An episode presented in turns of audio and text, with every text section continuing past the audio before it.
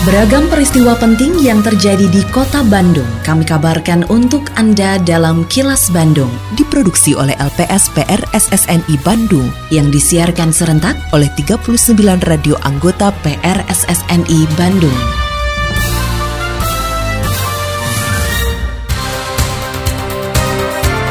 Sejumlah informasi aktual kami hadirkan untuk Anda dan inilah informasi utamanya. Pembangunan flyover Ciroyom untuk mendukung KCJB. Harga kedelai naik, rajin tahu tempe ancam mogok produksi. Ratusan tenaga kesehatan di RSHS Bandung terpapar COVID-19. Saya Ita Ratna inilah kilas Bandung selengkapnya. Kota Bandung bakal segera memiliki flyover baru yang berada di kawasan Ciroyom. Rencananya flyover Ciroyom sepanjang 700 meter yang dibuat berbelok dari arah Arjuna ke Ciroyom tersebut akan dibangun mulai tahun 2022 dan ditargetkan selesai pada tahun 2023 mendatang. Meski terkesan mendadak, pembangunan flyover ini perlu dilakukan untuk menunjang alur waktu aktivasi kereta cepat Jakarta-Bandung atau KCJB. Usai melakukan peninjauan ke lokasi rencana pembangunan flyover Ciroyom pada Selasa kemarin, Sekretaris Daerah Kota Bandung Emma Sumarna mengatakan pembangunan flyover akan berdampak terhadap masyarakat di kawasan tersebut. Terlebih ada sejumlah lahan yang akan dibebaskan dalam pembangunan flyover. Oleh karenanya, Emma menegaskan pemerintah dan masyarakat perlu berkomitmen bersama untuk mencari solusi terbaik atas berbagai kendala yang akan terjadi di kemudian hari agar tidak ada masyarakat yang dirugikan paling utama bagi kami sekarang tadi ada perwakilan tokoh, ada ketua LPM, ada ketua RT dan juga ada tokoh masyarakat. Yang penting mereka tahu dulu apa sebetulnya maksud tujuan dari kegiatan kita hari ini. Nah, nanti secara intensif maka lurah dan camat adalah keniscayaan dengan pemegang otoritas kegiatan ini untuk sama-sama menjelaskan kepada masyarakat sambil sekarang tim tim rinciknya larap. Nah, ini nanti akan melakukan kedetilan mendata supaya nanti semua hitungan itu clear. Ya, harapan makan semuanya juga mendapatkan kebahagiaan.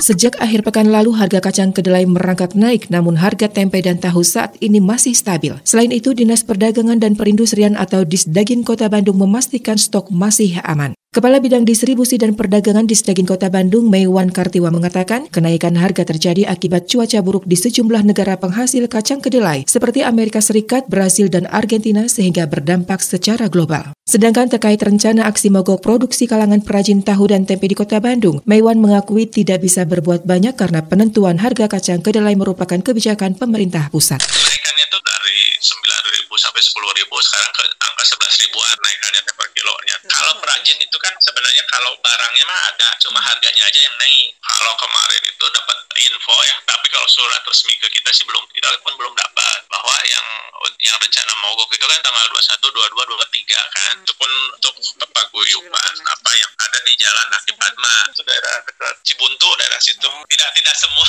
yang Cibuntu teh pokok gitu.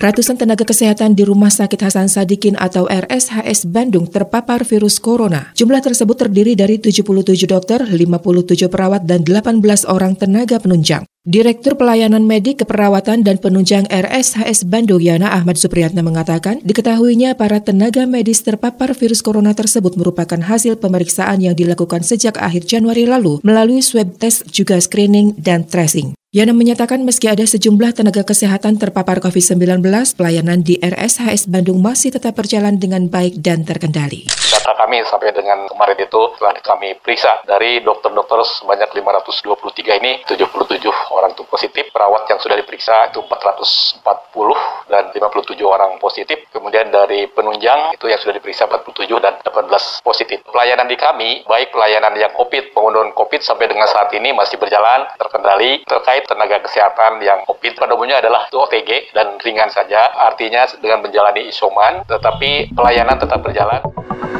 Assalamualaikum warahmatullahi wabarakatuh. Sampurasun. Saya Kenny Dewi Kaniasari Kepala Dinas Kebudayaan dan Pariwisata Kota Bandung Menginformasikan kepada Mitra Pariwisata Kota Bandung Bahwa berdasarkan Peraturan Wali Kota Nomor 15 Tahun 2022 Tentang pemberlakuan pembatasan kegiatan masyarakat Level 3 Coronavirus Disease di Kota Bandung Kegiatan di lokasi wisata, museum, dan galeri seni diperbolehkan dengan ketentuan wajib menggunakan aplikasi Peduli Lindungi untuk melakukan screening terhadap semua pengunjung dan pegawai, serta menerapkan protokol kesehatan, pencegahan, dan pengendalian penyebaran COVID-19 secara ketat. Waktu operasional mulai buka pukul 10 dan tutup pukul 18. Kapasitas pengunjung lokasi wisata di Saung Angklung Mang Ujo paling banyak 250 orang per satu waktu. Kapasitas Kebun Binatang Bandung dan Trans Studio Bandung paling banyak 1000 orang orang per satu waktu. Kapasitas Karang Sentra dan Kiara Arta Park paling banyak 600 orang per satu waktu. Kapasitas pengunjung museum dan galeri seni dibatasi paling banyak 50% dan paling lama 2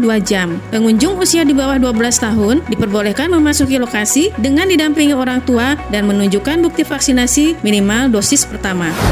Ayo mitra pariwisata, bersama-sama kita wajib melaksanakan protokol kesehatan, pencegahan, dan pengendalian penyebaran COVID-19 secara ketat, konsisten, dan disiplin. Iklan layanan masyarakat ini dipersembahkan oleh Dinas Kebudayaan dan Pariwisata Kota Bandung.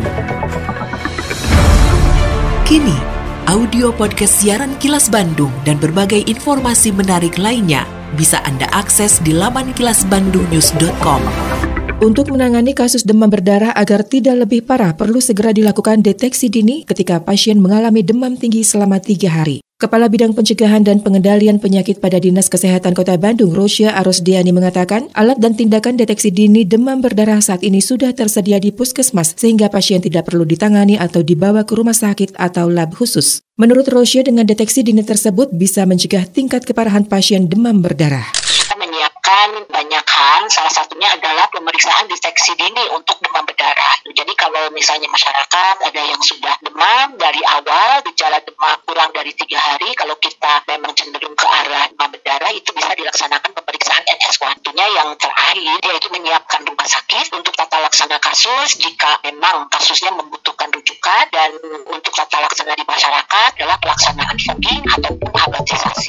Kepala Kantor Perwakilan Bank Indonesia Jawa Barat Herawanto mengatakan digitalisasi di Provinsi Jawa Barat lebih maju dibanding provinsi lain di Indonesia karena telah tersedia di 27 kota kabupaten dan satu level provinsi. Menurut Herawanto, digitalisasi masih menjadi variabel penting dalam berbagai inovasi pengendalian inflasi maupun pemulihan ekonomi daerah. Menurut Herawanto, digitalisasi di Jawa Barat tidak hanya terkait keuangan daerah, tapi sudah meliputi seluruh aspek. Bicara mengenai digitalisasi, tim percepatan perluasan digitalisasi daerah atau TP2DD dengan positioning yang unik, yang lebih advance, lebih maju dibandingkan di wilayah lainnya di Indonesia, yakni mencakup digitalisasi daerah secara keseluruhan, tidak hanya digitalisasi keuangan pemerintah daerah saja. Dan positioning ini menjadi sangat sesuai dengan visi besar besar dari Jawa Barat untuk menjadi digital province untuk seluruh aspek kehidupan.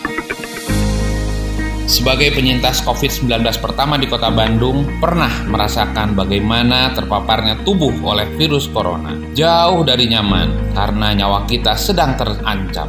Jadi, jangan sampai hal tersebut Anda alami. Warga Bandung, pandemi COVID-19 belum usai. Mari disiplin menggunakan masker, cuci tangan selalu, jaga jarak, dan hindari kerumunan masih menjadi keniscayaan. Mari kita jalankan pola hidup sehat, makan teratur, istirahat yang cukup, dan berolahragalah. Saya Yana Mulyana, PLT Wali Kota Bandung. Atur nuhun. Iklan layanan masyarakat ini dipersembahkan oleh Dinas Komunikasi dan Informatika Kota Bandung.